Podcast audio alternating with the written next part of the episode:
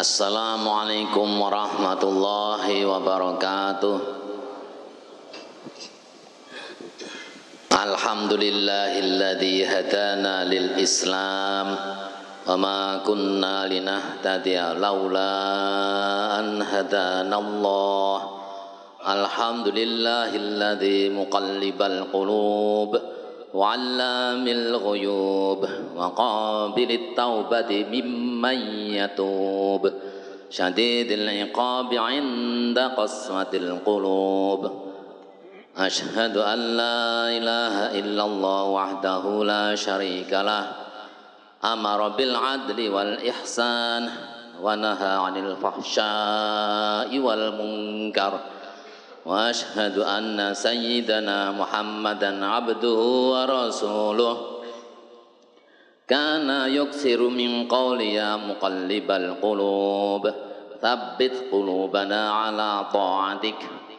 اللهم صل وسلم على سيدنا محمد وعلى آله وصحبه إلى يوم الدين. أعوذ بالله من الشيطان الرجيم. يا أيها الذين آمنوا اتقوا الله وقولوا قولا سديدا. يصلح لكم أعمالكم ويغفر لكم ذنوبكم.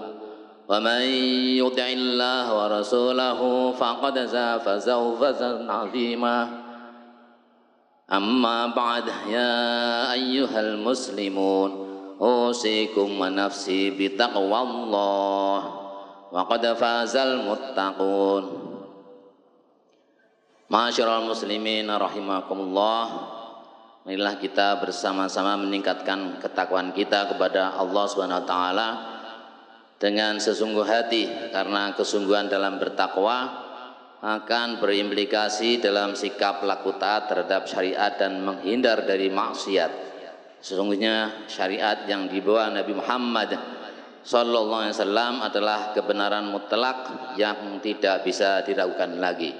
Salat, zakat, puasa dan haji menjadi bukti formal ketaatan seseorang dalam memeluk agama Islam. Jamaah Jumat rahimakumullah, sesungguhnya dalam diri manusia ada sebuah hati. Hati sebagai pusat metabolisme keimanan dan ketakwaan bagikan pilot hati mengarahkan kehidupan spiritual dan kualitas spiritual manusia. Di samping itu, hati secara langsung turut menentukan dan mempengaruhi perilaku sosial seseorang. Sebagaimana sabda Nabi Muhammad sallallahu alaihi wasallam, "Inna fil jasad mudghah, idza suluhat suluhal jasad kullu wa idza fasadat fasadal jasad kullu."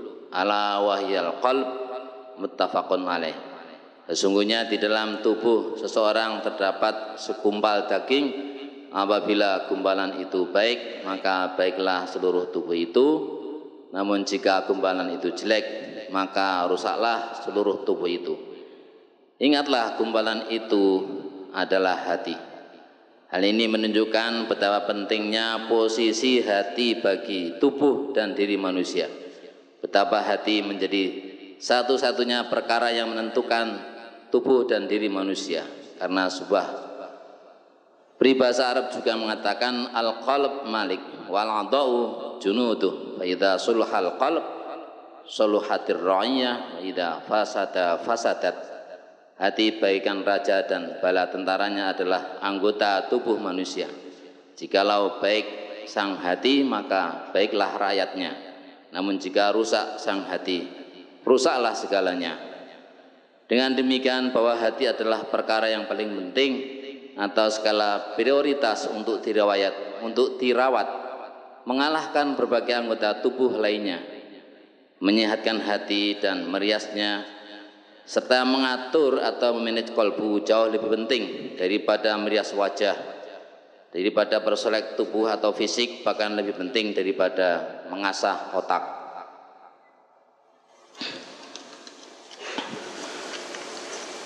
Ma'asyiral muslimin rahimakumullah.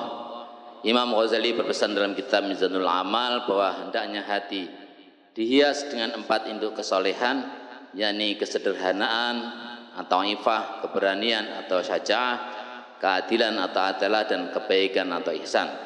Beliau menjelaskan bahwa kesempurnaan ifah terlihat dengan kemauan untuk tetap memberi pada orang yang terus berbuat kikir atau pelit terhadapnya. Kerelaan memaafkan orang yang telah mendoliminya adalah kesabaran dan keberanian yang sempurna.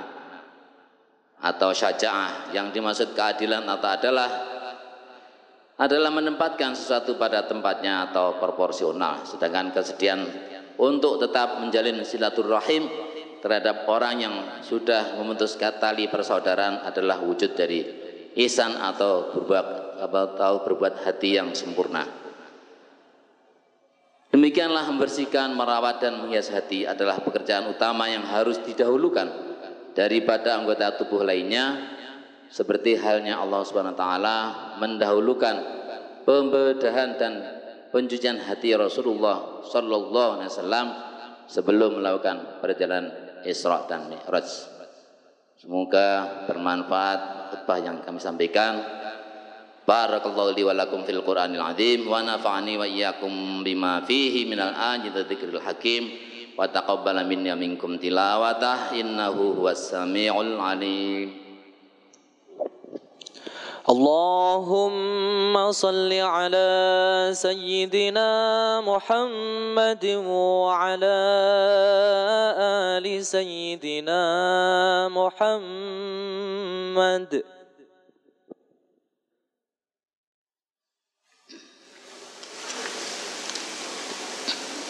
الحمد لله حمدا يوافي نعمه ويكافئ مزيده ذلكم الله ربكم لا إله إلا هو خالق كل شيء لا إله إلا هو لا تدركه الأبصار وهو يدرك الأبصار وهو اللطيف الخبير قد جاءكم بصائر من ربكم فمن أبصر فلنفسه ومن عمي فعليها ونشهد أن لا إله إلا الله وحده لا شريك له ونشهد أن محمدا عبده ورسوله ونصلي ونسلم على سيدنا محمد وعلى آله وصحبه وبقية الصالحين صلاة وسلاما عدد خلقه ومداد كلماته ورضاء نفسه.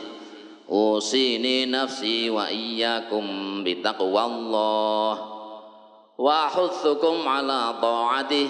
اتقوا الله فإنها وصية الله. وصى بها الأولين والآخرين. وما تفعلوا من خير يعلمه الله. وتزودوا فإن خير الزاد التقوى. بسم الله الرحمن الرحيم. يا أيها الذين آمنوا اركعوا واسجدوا واعبدوا ربكم وافعلوا الخير لعلكم تفلحون. وجاهدوا في الله حق جهاده. واجتباكم وما جعل عليكم في الدين من حرج. اللهم اغفر للمسلمين والمسلمات والمؤمنين والمؤمنات الأحياء منهم والأموات إنك سميع قريب مجيب الدعوات ربنا لا تزغ قلوبنا بعد إذ هديتنا وهب لنا من لدنك رحمة إنك أنت الوهاب ربنا عليك توكلنا وإليك أنبنا وإليك المصير. وآتنا من لدنك رحمة وهيئ لنا من أمرنا رشدا. وثبتنا بالقول الثابت في الحياة الدنيا وفي الآخرة. اللهم أعنا على ذكرك وشكرك وحسن عبادتك. أنت المستعان وليك البلاغ ولا حول ولا قوة إلا بالله العلي العظيم. وصلى الله على سيدنا محمد وسلام على المرسلين. والحمد لله رب العالمين. عباد الله إن الله يأمر بالعدل والإحسان وإيتاء ذي القربى وينهى عن الفحشاء والمنكر والبغي يعظكم لعلكم تذكرون. فاذكروا الله العظيم يذكركم واشكروه على نعمه يزدكم واسألوه من فضله يعطيكم. ولذكر الله أكبر.